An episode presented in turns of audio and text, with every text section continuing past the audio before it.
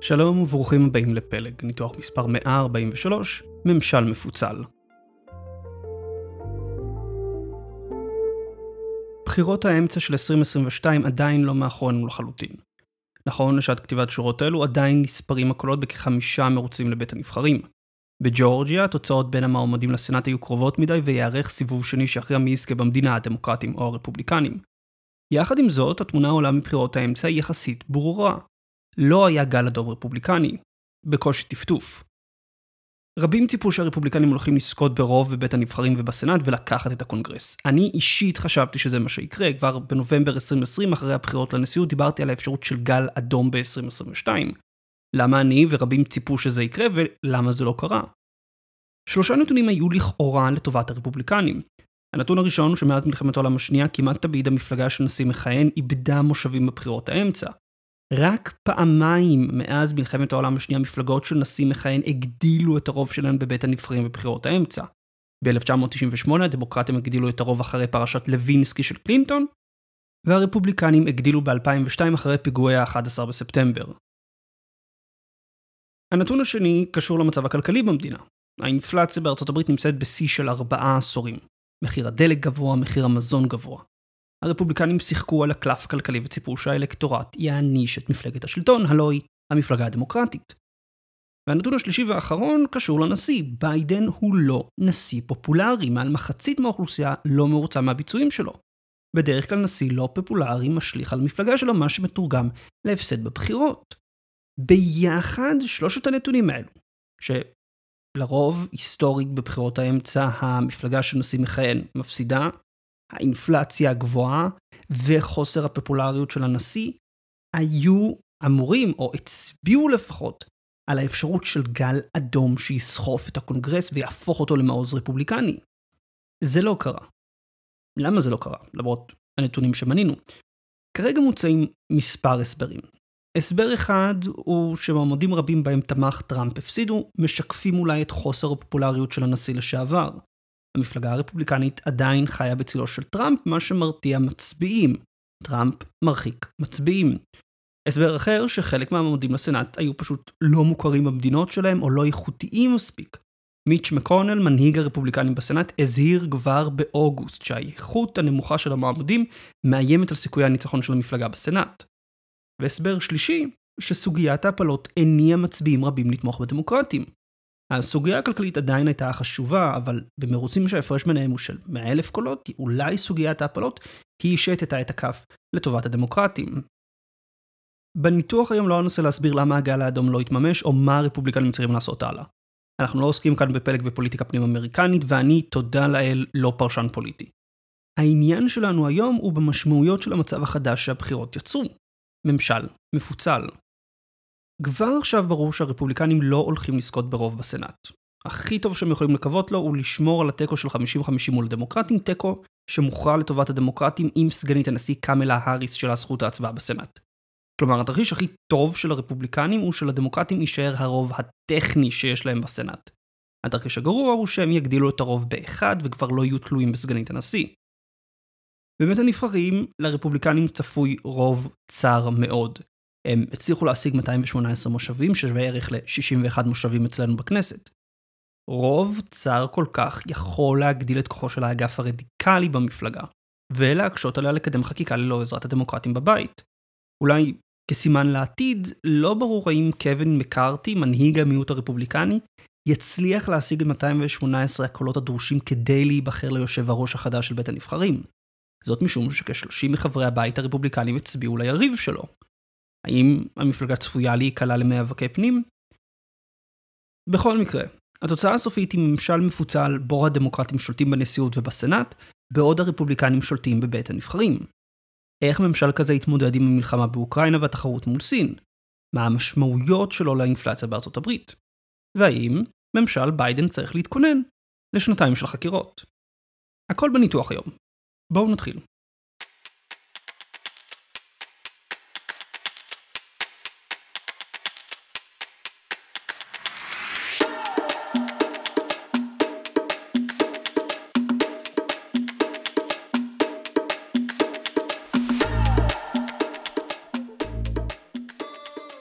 לפני שאנחנו צוללים למה הולך לקרות בקונגרס הנוכחי, בוא טיפה נדבר על המצב הזה בכלל של ממשל מפוצל. ממשל מפוצל יכול לקרות באחד משני תרחישים, בהנחה ויש לנו מערכת של שתי מפלגות.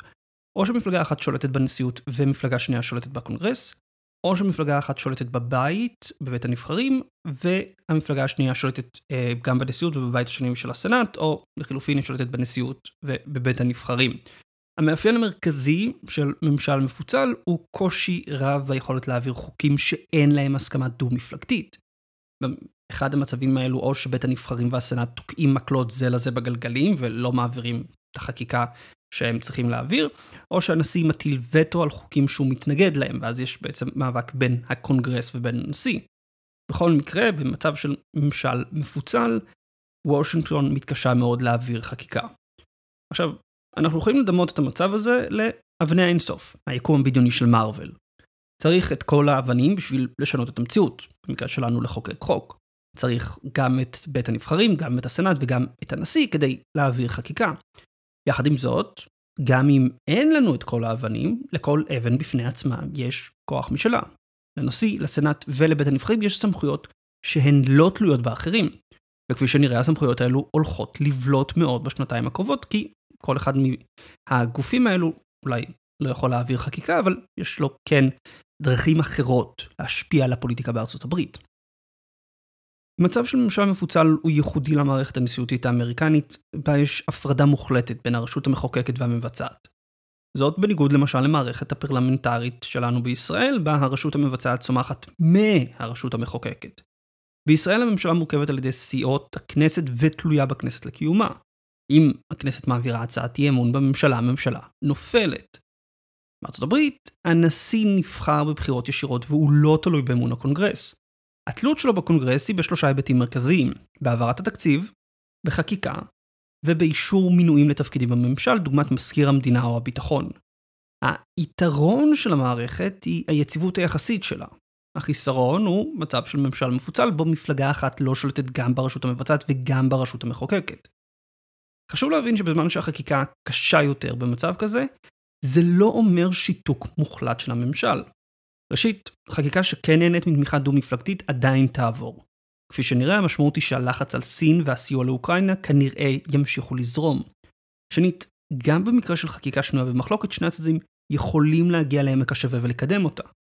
זה גם יקל על שתי המפלגות להתעלם מהאגפים הרדיקליים שלהן. לדוגמה, הרפובליקנים מעוניינים לקדם הפקה של דלקים מאובנים, אנרגיית מים ואנרגיה גרעינית בארצות הברית. ממשל ביידן רוצה להאיץ את ההקמה של תשתיות לאנרגיה מתחדשת. בשני המקרים, תשתיות אנרגיה, גם של דלקים מאובנים, גם של אנרגיה מתחדשת, עובור דרך אותו מסלול אישורים שלשני הצדדים, גם הרפובליקנים וגם הדמוקרטים, יש אינטרס לשפר. אם אני רפובליקני, אני רוצה להאיץ את האישור של אה, בארות נפט חדשים, אם אני ממשל ביידן, אני רוצה להאיץ את האישור לשדות סולאריים. שנינו רוצים להאיץ, שנינו רוצים להאיץ את התהליך הזה. אז יכול להיות שרפורמה בתהליך האישור של תשתיות אנרגיה צפויה לעבור בקונגרס החדש. שלישית, לכל אחד מהמרכיבים של הממשל יש סמכויות שהן לא תלויות באחרים. כלומר, גם כשיש לי ממשל מפוצל, הממשל עדיין לא משותק לחלוטין. לנשיא יש חופש גדול בזירת החוץ, הוא כמעט ולא תלוי בקונגרס. הסנאט הוא שמאשר את המינויים של הנשיא, ועם רוב דמוקרטי ביידן יוכל להמשיך לאייש תפקידים פתוחים בממשל בקלות יחסית. ובית הנבחרים אחראי לפיקוח וחקירת פעילות הרשות המבצעת. הרפובליקנים כבר סימנו שורה של סוגיות שהם מתעניינים לחקור אותן, אה, מהנסיגה באפגניסטן ועד הקשרים העסקיים של הנטר ביידן, הבן של הנשיא. חלק מהחקירות האלו כנראה יהיו קרקס פוליטי. אחרות אבל יכולות להביא את הממשל לעשות שינויים משמעותיים במדיניות שלו. לדוגמה, בנושא הגירה ומגבלות הייצוא של סין. ממשל מפוצל בארצות הברית הוא לא ממשל משותק לחלוטין. וכפי שנראה, הקונגרס המפוצל החדש הולך להביא לנו המון פעילות בשנתיים הקרובות.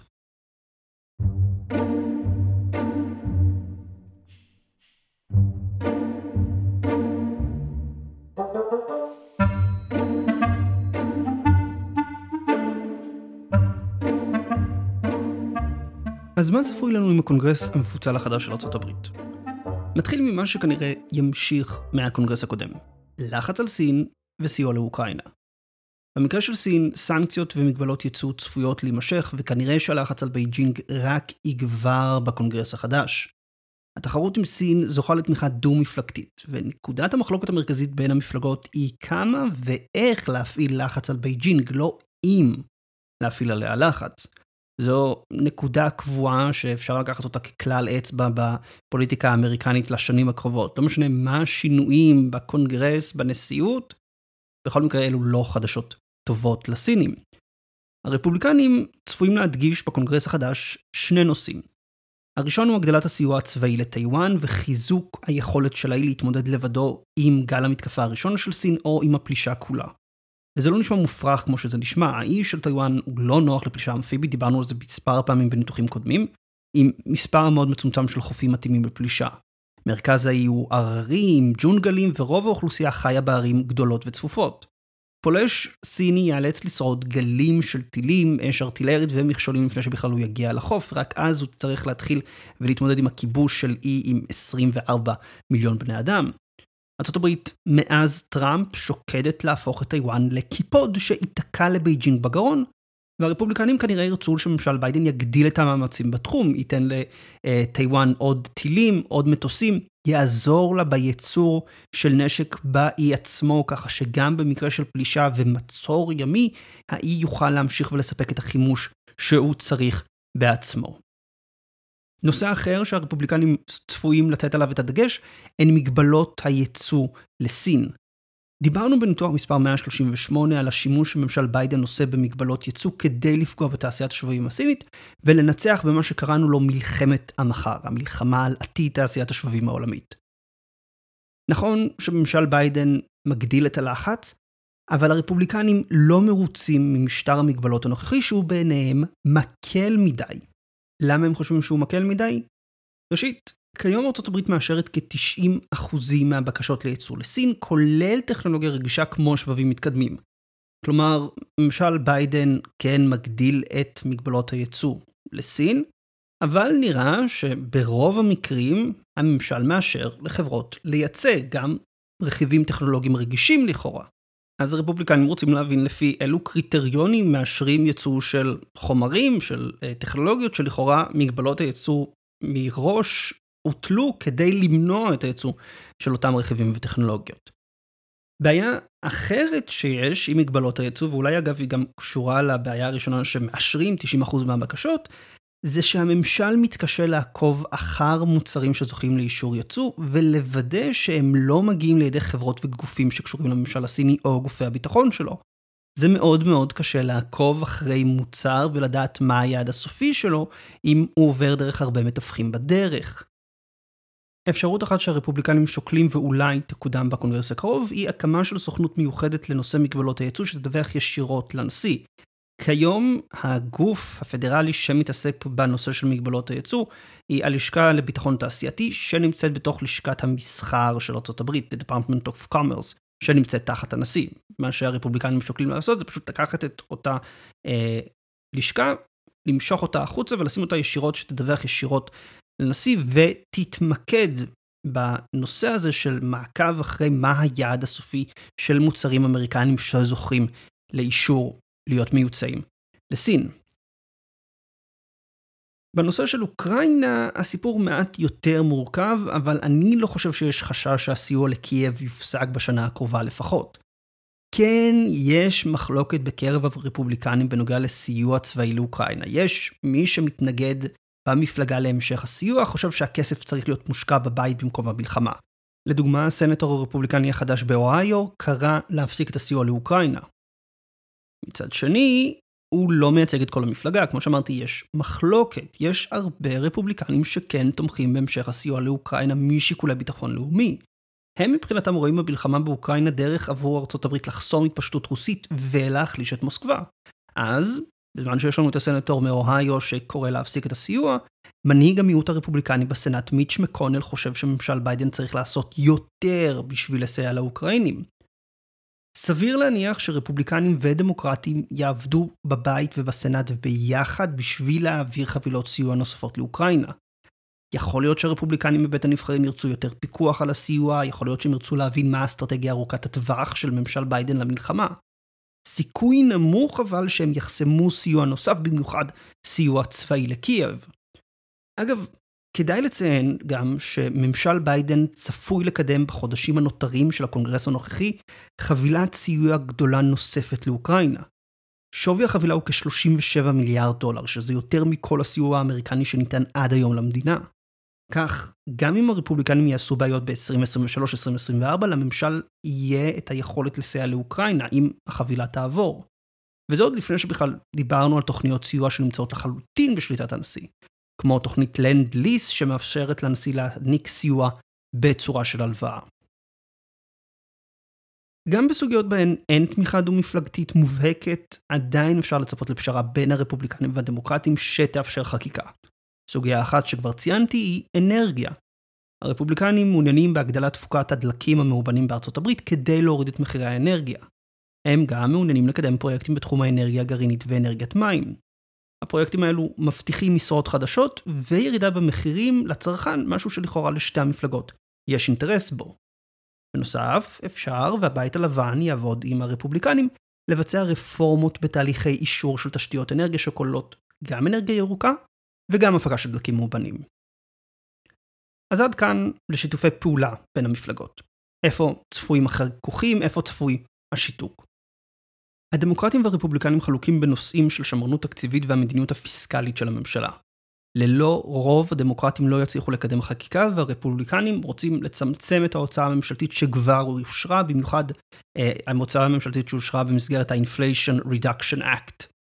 עד כמה שזה יישמע מפתיע, שיתוק בתחום של מדיניות כלכלית, שיתוק בתחום החקיקה, יכול להיות חדשות טובות לכלכלה האמריקנית. אם הקונגרס לא יקדם מדיניות פיסקלית מרחיבה, הוא יקל על הפד לרסן את האינפלציה בארצות הברית. במקום ששני גופי הממשל ימשכו בכיוונים שונים, הקונגרס מזריק כסף לכלכלה בעוד הפד מעלה ריבית כדי לקרר אותה, עכשיו הפד יפעל לבד לקרר את הכלכלה מבלי שהקונגרס יפריע לו. הרפובליקנים גם צפויים להגדיל את הפיקוח על הממשל הפדרלי ולפתוח במספר חקירות של הממשל. פיקוח וחקירה של הממשל הפדרלי נמצאים בסמכותו הבלעדית של הבית, ואם הנתיב של חקיקה לא פתוח לפניהם, הרפובליקנים ינצלו את נתיב השימוע כדי להשפיע על הממשל. איזה חקירות סביר שנראה? טוב, יש חקירות שכנראה יהיו סוג של קרקס פוליטי שנועד בעיקר להתנגח בממשל ביידן והדמוקרטים. אבל יש חקירות שהרפובליקנים הודיעו שיערכו שהן כן צפויות להיות בעלות ערך רב מאוד, ואולי אפילו ליהנות מתמיכה דו-מפלגתית. אחת מהן היא החקירה של נסיגה מאפגניסטן שהתגלתה ככישלון אדיר לא רק של ממשל ביידן, אלא של כל ממשל אמריקני מאז בוש הבן. עכשיו, אני יודע שהסברתי לפני שנה למה הנסיגה לא תפגע בכוחה של ארה"ב בניתוח מספר 75, אבל זה לא סותר את העובדה שהנסיגה חשפה כשל מערכתי בממשל הפדרלי לדורותיו.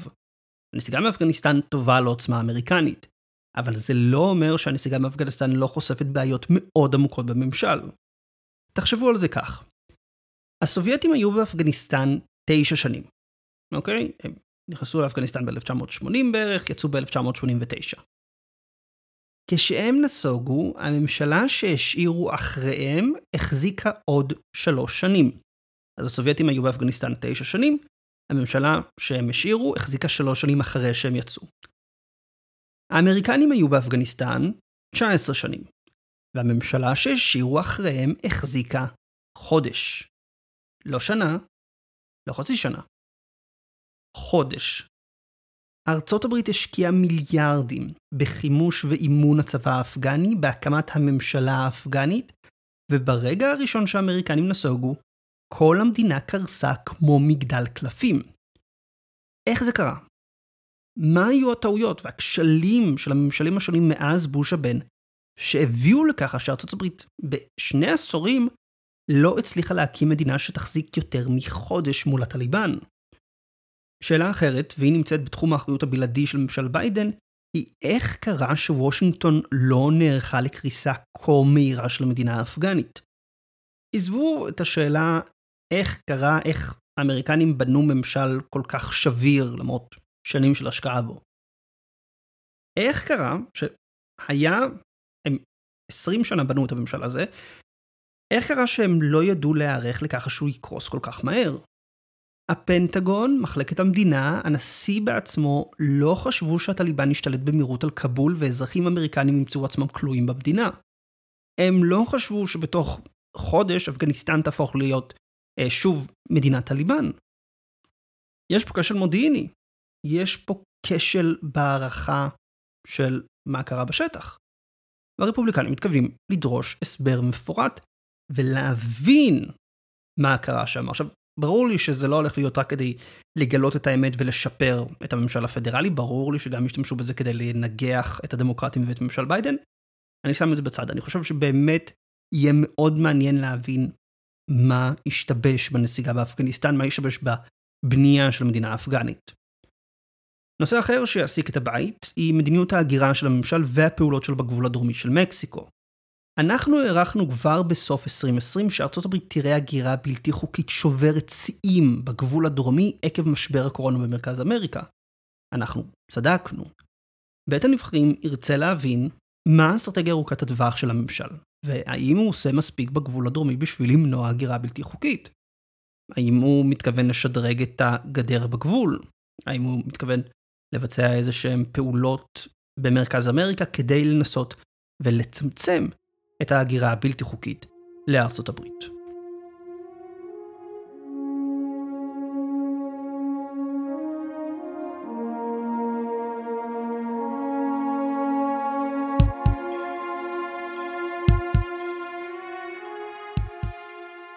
איפה ממשל מפוצל פוגש אותנו, את ישראל? בעקבות הבחירות כאן בארץ הופיעו מספר דיווחים על בכירים בממשל שמזהירים משינוי במדיניות הישראלית ביהודה ושומרון שעלול להשליך על היחסים עם ארצות הברית. מדיווחים אחרים עולה שבכירים במפלגה הדמוקרטית לא מרוצים מהאפשרות שבן גביר ייכנס לממשלה. לכאורה, אם לביידן אין את הקונגרס, הרי שהוא נשיא חלש וישראל יכולה לצפצף באלגנטיות על הממשל ולהמתין לבחירות ב-2024 שאולי יביאו נשיא רפובליקני.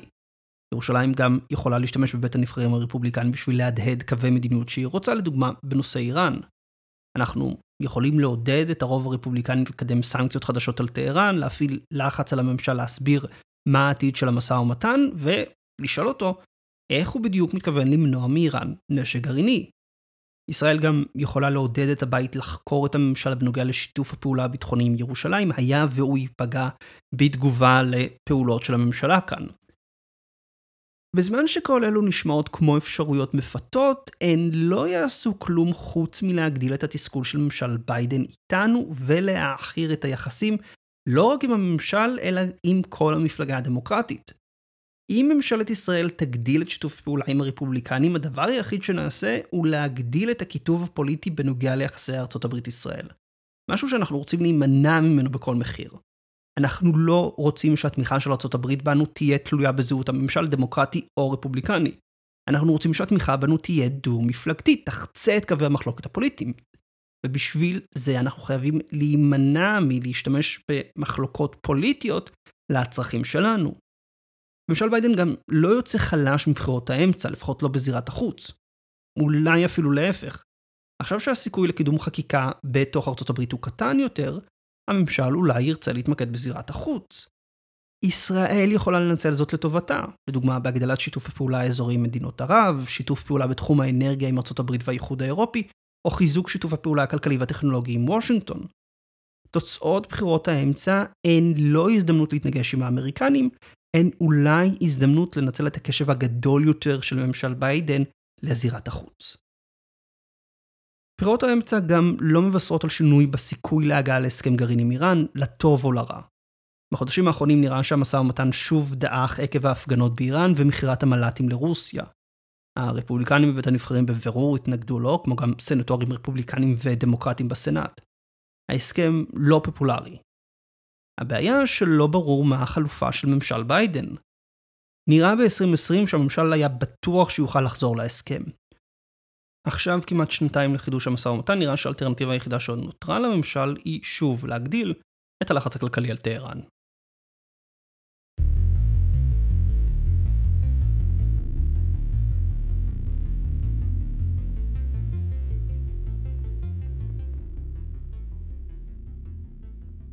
בחירות האמצע של 2022 מותירות את ארצות הברית עם ממשל מפוצל. דמוקרטים שולטים בסנאט ובנשיאות, הרפובליקנים לוקחים את בית הנבחרים. אלו לא חדשות טובות לרוסיה או סין, שהמדיניות נגדן צפויה ליהנות מתמיכה דו-מפלגתית. אלו אולי חדשות טובות למאמצי ריסון האינפלציה של הפד. עבור ישראל הממשל המפוצל הוא לא טוב או רע ליהודים. ירושלים תצטרך להמשיך ולעבוד עם ממשל ביידן, והרפובליקנים לא יוכלו לקדם חקיקה פרו-ישראלית ללא תמיכה מצד חלק מהדמוקרטים.